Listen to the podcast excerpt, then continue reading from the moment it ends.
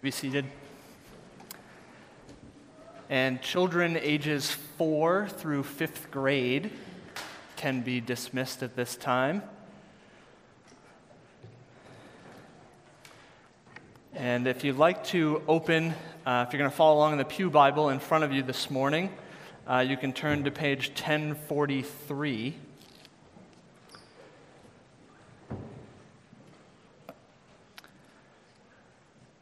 And if you're following along in the Bible you brought, you can open to the book of Colossians. Uh, we're going to do something a little maybe atypical this morning. And uh, some of you may groan when I say this, and others may rejoice. But uh, what we're going to do this morning is uh, we're going to read the book of Colossians.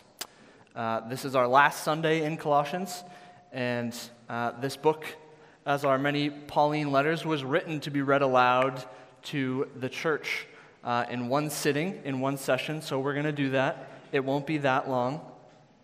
Bear with me. Uh, but I think it's important for us as a church to hear this uh, all, all in one, one breath. So if you're in the Pew Bible, it's on page 1043.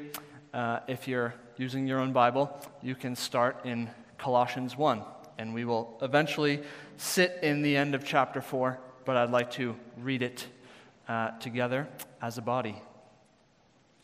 So, would you follow along with me this morning? Colossians, beginning in chapter 1, verse 1. Paul, an apostle of Christ Jesus by God's will, and Timothy, our brother, to the saints in Christ at Colossae, who are faithful brothers and sisters Grace to you and peace from God our Father. We always thank God, the Father of our Lord Jesus Christ, when we pray for you, for we have heard of your faith in Christ Jesus and of the love you have for all the saints, because of the hope reserved for you in heaven. You have already heard about this hope in the word of truth, the gospel that has come to you.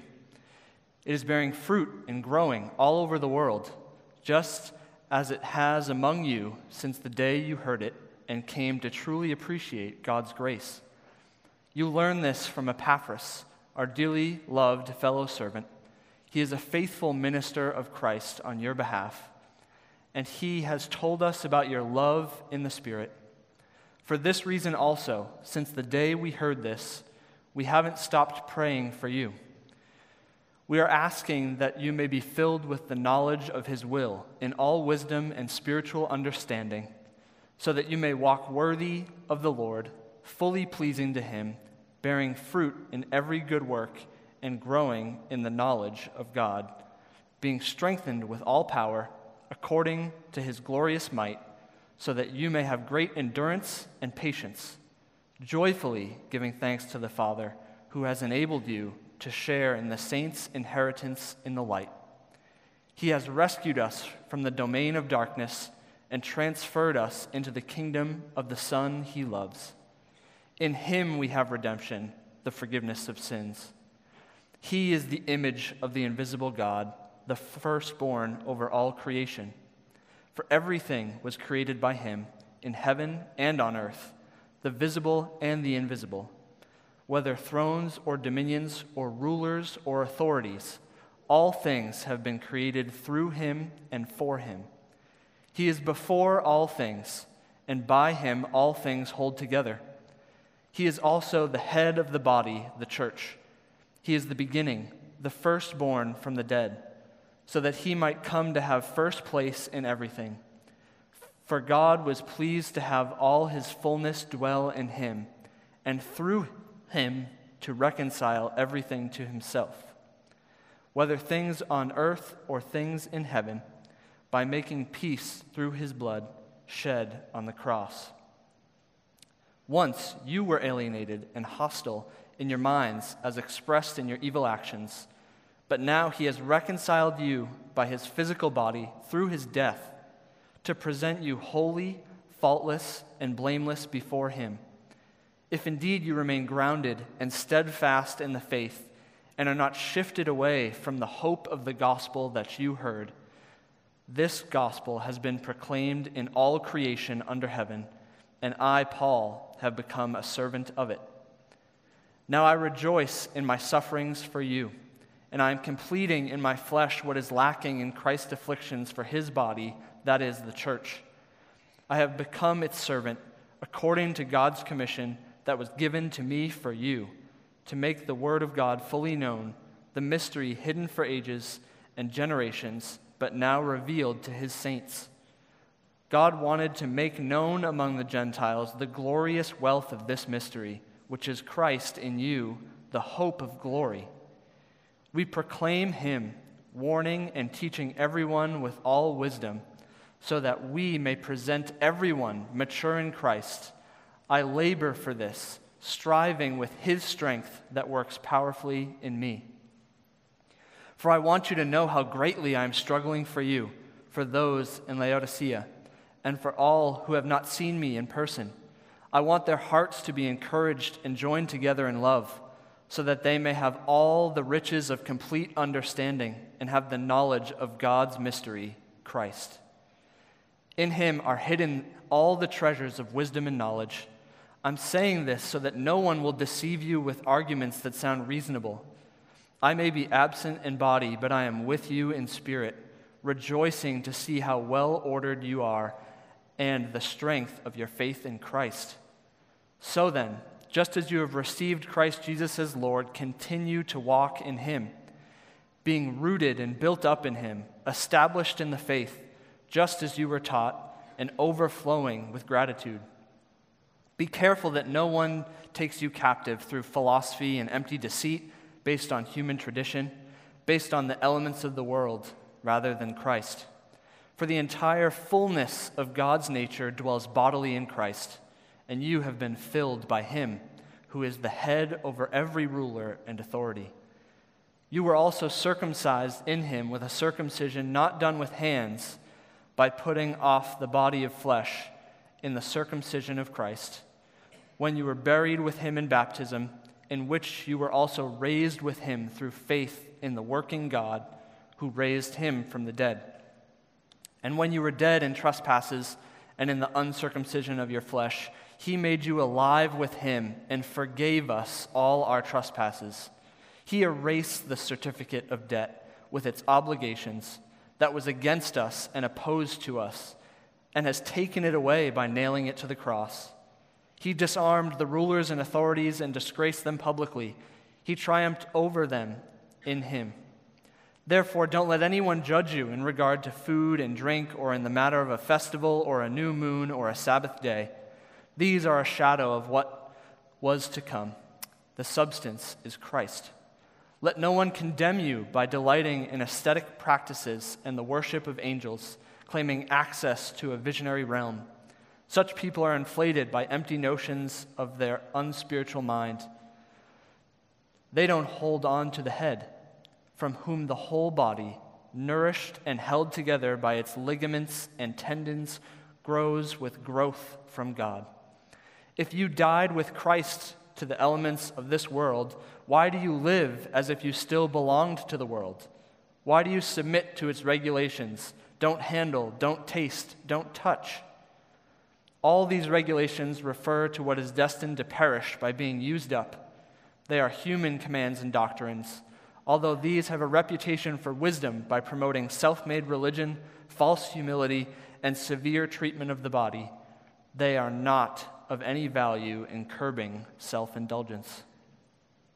So, if you have been raised with Christ, seek the things above where Christ is, seated at the right hand of God. Set your minds on things above, not on earthly things. For you died, and your life is hidden with Christ in God. When Christ, who is your life, appears, then you also will appear with him in glory. Therefore, put to death what belongs to your earthly nature sexual immorality, impurity, lust, evil desire, and greed, which is idolatry. Because of these, God's wrath is coming upon the disobedient. And you once walked in these things when you were living in them. But now, put away all the following anger, wrath, malice, slander, and filthy language from your mouth. Do not lie to one another, since you have put off the old self with its practices and have put on the new self. You are being renewed in knowledge according to the image of your Creator. In Christ, there is not Greek and Jew, circumcision and uncircumcision, barbarian, Scythian, slave and free, but Christ is all and in all. Therefore, as God's chosen ones, holy and dearly loved, Put on compassion, kindness, humility, gentleness, and patience, bearing with one another and forgiving one another if anyone has a grievance against another. Just as the Lord has forgiven you, so you are also to forgive. Above all, put on love, which is the perfect bond of unity, and let the peace of Christ, to which you were also called in one body, rule your hearts, and be thankful. Let the word of Christ dwell richly among you in all wisdom, teaching and admonishing one another through psalms, hymns, and spiritual songs, singing to God with gratitude in your hearts. And whatever you do, in word or in deed, do everything in the name of the Lord Jesus, giving thanks to God the Father through him. Wives, submit to your husbands, submit yourselves to your husbands as is fitting in the Lord. Husbands, Love your wives and don't be bitter toward them. Children, obey your parents in everything, for this pleases the Lord. Fathers, do not exasperate your children so that they won't become discouraged. Slaves, obey your human masters in everything. Don't work only while being watched as people pleasers, but work wholeheartedly, fearing the Lord. Whatever you do, do it from the heart as something done for the Lord and not for people knowing that you will receive the reward of an inheritance from the Lord. You serve the Lord Christ. For the wrongdoer will be paid back for whatever wrong he has done, and there is no favoritism. Masters, deal with your slaves justly and fairly, since you know that you too have a master in heaven. Devote yourselves to prayer, stay alert in it with thanksgiving. At the same time, pray also for us that God may open a door to us for the word to speak the mystery of Christ for which I am in chains, so that I may make it known as I should. Act wisely toward outsiders, making the most of the time. Let your speech always be gracious, seasoned with salt, so that you may know how you should answer each person. Tychicus, our dearly loved brother, faithful minister, and fellow servant in the Lord, will tell you all the news about me. I have sent him to you for this very purpose, so that you may know how we are, and so that he may encourage your hearts. He is coming with Onesimus, a faithful and dearly loved brother, who is one of you. They will tell you about everything here. Aristarchus, my fellow prisoner, sends you greetings, as does Mark, Barnabas' cousin, concerning whom you have received instructions. If he comes to you, welcome him and so does Jesus, who is called Justus. These alone of the circumcised are my co workers for the kingdom of God, and they have been a comfort to me. Epaphras, who is one of you, a servant of Christ Jesus, sends you greetings. He is always wrestling for you in his prayers, so that you can stand mature and fully assured in everything God wills. For I testify about him that he works hard for you, for those in Laodicea and for those in Hierapolis. Luke, the dearly loved physician, and Demas send you greetings. Give my greetings to the brothers and sisters in Laodicea and to Nympha and the church in her home. After this letter has been read at your gathering, have it read also in the church of the Laodiceans, and see that you also read the letter from Laodicea. Tell and tell Archippus Pay attention to the ministry you have received in the Lord so that you can accomplish it. I, Paul, am writing this greeting with my own hand. Remember my chains. Grace be with you. Amen? Was it as long as you thought? If it was, don't say yes. Anyway, so We've now reached the end of Colossians, which we've been working through this summer. And as we just read the letter there, but we're going to sit in the last uh, 12 verses there, verses 7 through 18. And I think Where this, this text leads us, and part of this has to do with it coming at the end of the letter, uh, is to focus on, on two things, uh, and I'll phrase them shortly as this. Uh, it's an emphasis on us being co heirs, that's H E I R, co heirs, and an emphasis on us being cooperators as well. So, regarding that first one, us being co heirs, I think it's important for us to understand that when we gather as the church, you heard so much of that language as we read through the letter, uh, the, the call towards the church, towards the people. When we gather as a church, it's to give thanks and praise as co heirs with Christ. So, again, that's something Paul gives us emphasis throughout the letter. Um, and it definitely takes some specific emphasis in the first 23 verses of the letter. Uh, you heard a part of that as the, the scripture reading earlier, and then I read through it as well. But if you look at verse 4 into 5 of chapter 1, it says, For we have heard of your faith in Christ Jesus and of the love you have for all the saints because of the hope reserved for you in heaven. If you look at verses 11 and 13 of still in chapter 1, being strengthened with all power according to his glorious might, so that you may have great endurance and patience, joyfully giving thanks to the Father who has enabled you to share in the saints' inheritance in the light. He has rescued us from the domain of darkness and transferred us into the kingdom of the Son he loves. So, as we read the text this morning, the end of chapter 4, Paul is giving his final greetings, his final words to the Colossian church. But we can't lose sight that this concept of the believers being, being co heirs with Christ is critical. And it's not just critical here in Colossians. You could look at Galatians 3:29, Galatians 4:7, Ephesians 3:6, Titus 3:7. Each of those is a Pauline letter, uh, and those verses make clear what our inheritance to come is. But I think maybe the most notable passage where Paul makes reference to this comes in Romans 8. Romans 8, I'm going to read quickly verses 12 to 17. Paul writes, So then, brothers and sisters, we are not obligated to the flesh to live according to the flesh. Because if you live according to the flesh, you are going to die. But if by the Spirit you put to death the deeds of the body, you will live. For all those led by God's Spirit are God's sons. For you did not receive a spirit of slavery to fall back into fear. Instead, you received the spirit of adoption, by whom we cry out, Abba, Father. The Spirit Himself testifies together with our spirit that we are God's children, and if children, also heirs, heirs of God and co heirs with Christ. If indeed we suffer with Him, so that we may be glorified with him. So we can, to be frank, we can gloss over this last chunk of Colossians, starting in verse 7, as Paul's kind of credits or acknowledgments or shout out to his besties or whatever you want to call it, right? But we're mistaken to just look at it that way.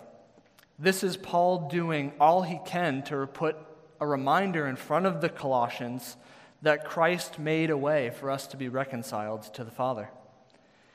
But it's not just that, it wasn't just the mercy of being spared from the wrath that we deserve. We, just like the Colossians, have been promised eternity with God if we believe in this gospel and submit our lives to be used as He wills. We can't ever lose sight of this as the church. Think about the, the crazy number of times that just someone in this room this morning has read or prayed the Lord's Prayer. If you do the math, it's going to add up pretty quick. And if you read it or prayed it, you either read aloud or, to, or spoke aloud or spoke to yourself or to the Father these words Your kingdom come, your will be done on earth as it is in heaven. Do we really embrace that, or is it just spiritual verbiage or wording that we've become accustomed to? The struggle is that the promise of eternity in heaven is so glorious and so unfathomable and so beyond our comprehension that the, the glory that awaits just doesn't seem like we can grasp. So you may be sitting here this morning having not confessed and repented of your sins and accepted in faith Christ's work for you on the cross. And if so, this inheritance isn't yours. But I pray that you'll reconsider this stance this morning and see the everlasting and eternal value of what's promised to be yours in Christ. But when we talk about inheritance or when we talk about things that we've saved up, think about the hours and dollars that we spend trying to accumulate uh, assets or long term security uh, or even experiences, experiences excuse me, of some kind. People all throughout the room have something or some things from this list uh, a 401k, an IRA, some sort of family trust or fund, um, maybe multiple homes, maybe a vacation home or some sort of yearly uh, vacation. Um, you may have been to once in a lifetime concerts or sporting events. Um, you may have a pension of some kind, whatever it is. This, the list could go on and on. And so think about the hours and dollars that were spent accumulating those things. Then think about how much time, space, and money you've given to those things as opposed to giving thanks for the inheritance that God has promised and how much time you spent on those things as opposed to asking Him for opportunities to share that gospel promise and inheritance with others. So, look, I'm not condemning uh, you setting aside money for retirement or you going on vacation or you resting or whatever it is. But whatever we have been given, which is different for each person in this room, do we have it held as a resource open handed for God to use as He wills? Or does it fall into that category of a source of pride or security during your time here on earth, which is going to come to an end? To be blunt, we all fail at this, no matter how much or how little we've been given by God. Sin creeps in, makes its way into uh, yeah, just our heart in terms of security, in terms of what we are prioritizing. But there's something to take away from our text today, and that that failure also isn't final. We've got three examples here in the close of Colossians. We've got uh, the first, John Mark, or Mark. Uh, he's a gospel writer. Uh, he originally accompanied Paul on his first missionary journey in Acts 13, but then leaves, leaves the journey. Um, and that leads to some tension between he and Paul. And Paul and Barnabas, then in Acts 15, are, are debating whether to bring Mark on this next missionary journey. They're having a dispute. It's kind of funny, right? They're disputing whether to bring a gospel writer. The second example is Demas, who in 2 Timothy 4 deserts Paul while he's on mission as well. And lastly is Paul himself, right? Paul used to be leading the charge in persecuting Christians, seeking to have them imprisoned, beaten, maybe even killed. And now God has willed him to be leading the charge of reaching the nations with the gospel of Jesus Christ. So failure here isn't final if we have our eternal hope in Christ. Mistakes are inevitable, and struggles and failures may be temporary, but they're certainly not final. There's nothing that a man or woman can do that would disqualify him or her from being redeemed by Jesus on the cross. And even the most, most faithful of us will still be woefully imperfect during our time here on earth after our conversion. I love this quote from C.S. Lewis in a letter he wrote. He wrote it to a former student who had written to him about struggles that she was having. And he replied, amongst his long letter, he said, No amount of falls will really undo us if we keep on picking ourselves up each time. We shall, of course, be very muddy and tattered children by the time we reach home. But the bathrooms are all ready, the towels put out, and the clean clothes are in the airing cupboard. The only fatal thing is to lose one's temper and give it up. It is when we notice the dirt that God is most present to us. It is the very sign of His presence. That's the beauty of us being a co heir with Christ and set to inherit heaven. And it's important for us to understand this morning and sit with because this is the mentality that Paul and the servants who he mentions here at the end of the book were living with as, as they are um, bringing this letter to the Colossian church. They were able to do their best in serving God by focusing and rooting themselves in the work of Christ and the promise of heaven eternal. So, the second thing, that was the first one, right? An emphasis on us being co heirs with Christ and heirs to God. The second one is us being cooperators. So, again, it's important for us to, to think about and consider we gather as a church, as a body, to give witness and to mature cooperatively.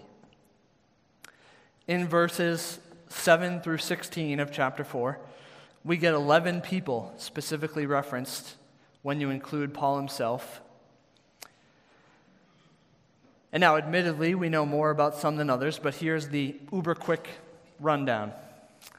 We have Tychicus. He's kind of a right hand man for Paul not just here in Colossians, but also in Ephesians, Acts, and Titus. He is he's bringing the letter, reading it, uh, giving kind of color commentary to Paul's situation as well. We have Onesimus. He's a slave convert of Paul's ministry, and he's a native Colossian. He's from Colossae, and he is also to whom the letter of Philemon is written. Aristarchus joined Paul on missionary journeys and is now imprisoned with him. Mark, we covered a little bit earlier, but he wrote the Gospel of Mark and had some up and down missionary involvement with Paul. Jesus, known as Justus, well, to be frank, we don't know very much about him. Then we have Epaphras. He is a, almost assuredly a convert of Paul's ministry, and he's likely the one who brought the gospel to Colossae. Luke is the author of the gospel with his name and also the book of Acts. He's a Gentile, and as we see noted here, a doctor. Demas, not much is known other than what we have here and what I referenced earlier in 2 Timothy. Nympha is likely a, a widow who may be housing the Laodicean church in her home. And Archippus is doing some sort of ministry here in Colossae that we're not exactly sure what it is, but it may be pastoral in nature, it may have a, a missions or evangelism uh, purpose. We're not exactly sure. And then lastly, we have Paul. Uh, you all know who Paul is and know enough about him to know his story. So, sure enough, as we've heard a few different times in Colossians, this is a diverse collection of believers.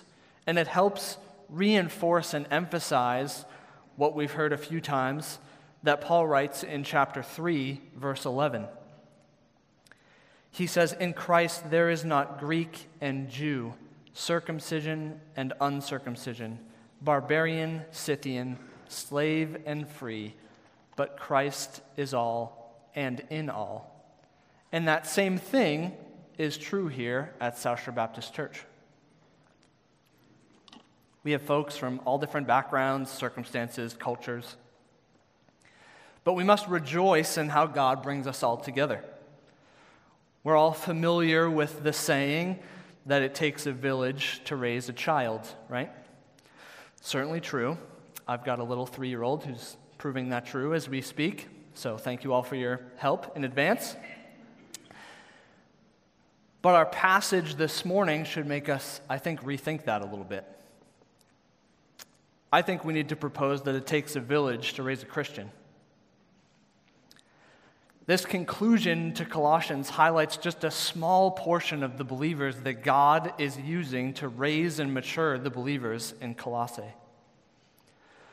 But the same is true of the believers here on the South Shore. We need each other to mature and develop. And that can't be a light-hearted commitment. Look at Paul and the companions here, right? He mentions just all the work that they're doing, and it's just this emphasis at the end of the book. They're not just living out their new life in Christ as a hobby or a part time job or a side hustle or whatever it is. This is their new purpose in life, and it needs to be ours too. We should be dedicated to cooperate together to spread the gospel, whether here on the South Shore or elsewhere. We should be dedicated to cooperate together to help one another grow in Christ likeness.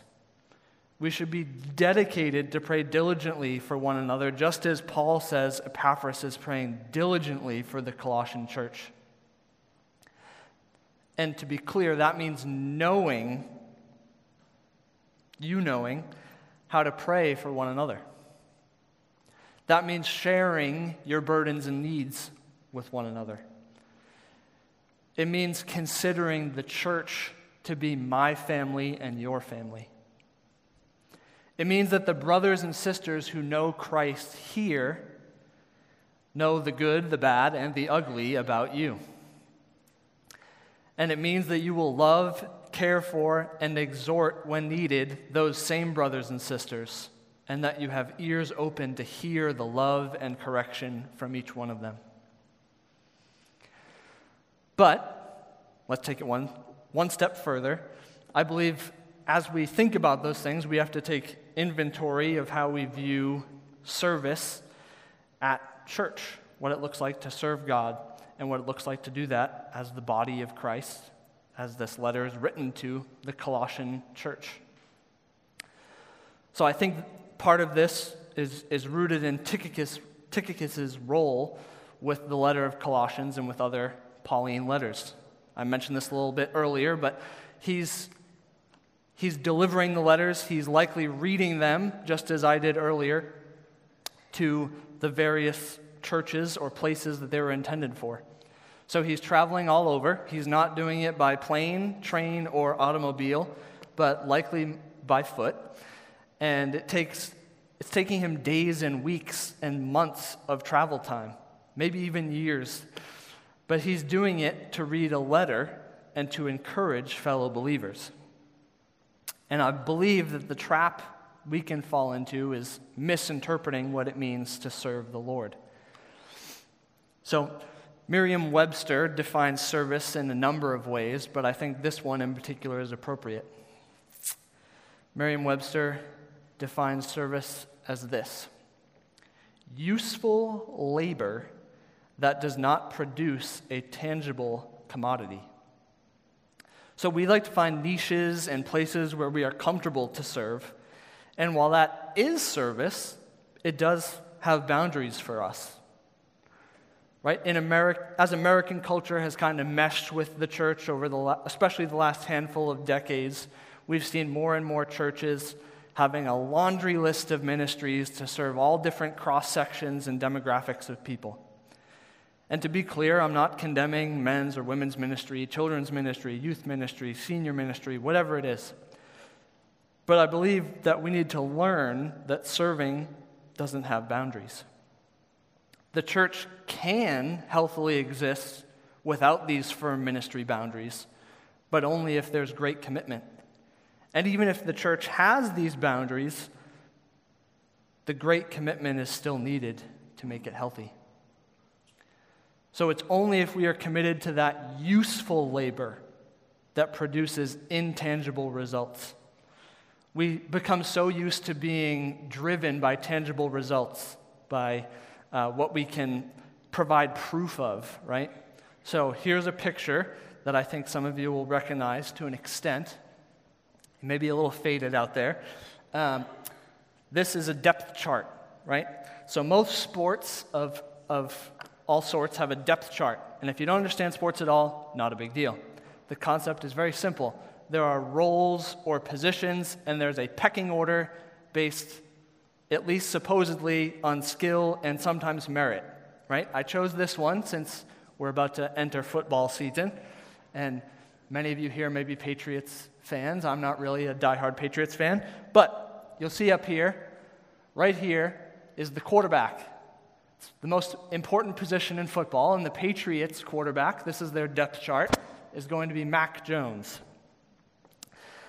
And but the thing you're all surprised to see up here is that the starting left guard here, his name's Cole Strange, he's got this little red Q, so he's injured, which means Bill Murray might be filling in for him.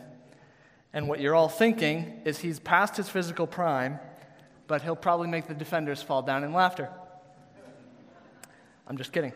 But this picture is often how we approach church service. And we can easily create more and more roles just to find folks to be able to fill them. But I want to counter with an important distinction from what we see here. The coach of the team determines who fills these roles based on skill and performance over other teammates competing to play the role. The church is entirely different. We aren't competing for playing time with one another. The roles at church are filled primarily by willingness and availability, not skill. So here's the next slide. I spent hours creating this one. This is the South Shore Baptist depth chart, okay? So, just as an example, we don't hold tryouts to see who makes the best cup of coffee. Cody isn't going to come back from sabbatical, bring two people into his office on a Monday, and say, Look, Bob, I know you've been our coffee guy here for 21 weeks in a row, but Julie has shown a lot of improvement over the last few weeks, and I'm going to give her the shot to start this Sunday, right? And now, to be fair, there are certain gifts that individuals have been given, and there are certain roles, like preacher or worship leader, that not all of us may be able to serve in. But every other role in this picture, and there's other roles that we could list, should be able to be filled by pretty much any member of the church. And this is going to sound cliche, but it came to mind as, as I thought about this, this call. What's JFK's famous quote from his inaugural address? Go ahead. Ask, and so, my fellow Americans, ask not what your country can do for you, ask what you can do for your country. So, South Shore Baptist Church, I'll say, and so, my fellow South Shore Baptists, ask not what your church can do for you, ask what you can do for your church. God's call to us is to give our all in serving Him. So we have to get past our ideas of needing to be good at whatever it is we're doing or fearing messing up in doing it. We just need to humbly do our best at whatever task He gives us and love one another at each step of doing it. That is going to be imperfect and is going to be challenging at times, but it is our call to cooperate in doing so. And I think there's a timeliness to this passage as well. As Mike mentioned earlier, this, this Sunday is the last without Cody. And I pray that our time in Colossians results in Cody returning to a church that is desperately rooted in the work of Christ and shockingly devoted to serving wherever we are needed and wherever God calls.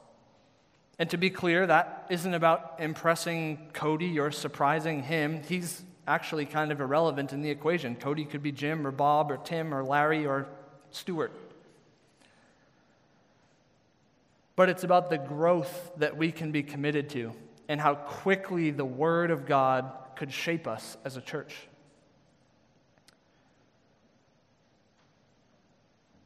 And here's the second component to why I think it's, it's timely. If you were at our annual members meeting in June, you heard the elders speak to the initiative of uh, working and discussing some topics about our church vision in the, in the coming months.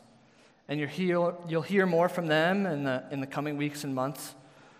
But I think it's important to realize that our vision, our outreach, our vibrancy as a body is all rooted in our ability as that same body to remain steadfast in the Son, and that we are willing to do whatever necessary to serve the God who reigns. Would you pray with me this morning?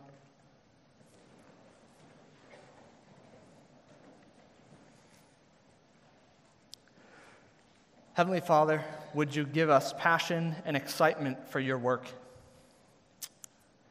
And Spirit, would you humble each of us and help us to be more dedicated to things with eternal meaning and not things of this world that have temporary meaning? God, would you allow us to always point others to the cross and always draw near to the cross in days of hardship and trial? And God, would you bless us to see serving and leading and being part of a committee or team as a privilege and not a duty? Lord, may we be joyful to work wholeheartedly here on earth with heaven as our reward. It's in the Savior, Jesus Christ's name, that we pray. Amen. And at this time, we are going to take communion together. So I'd like to welcome forward one of our elders, Jim Kleberg, to lead us in communion.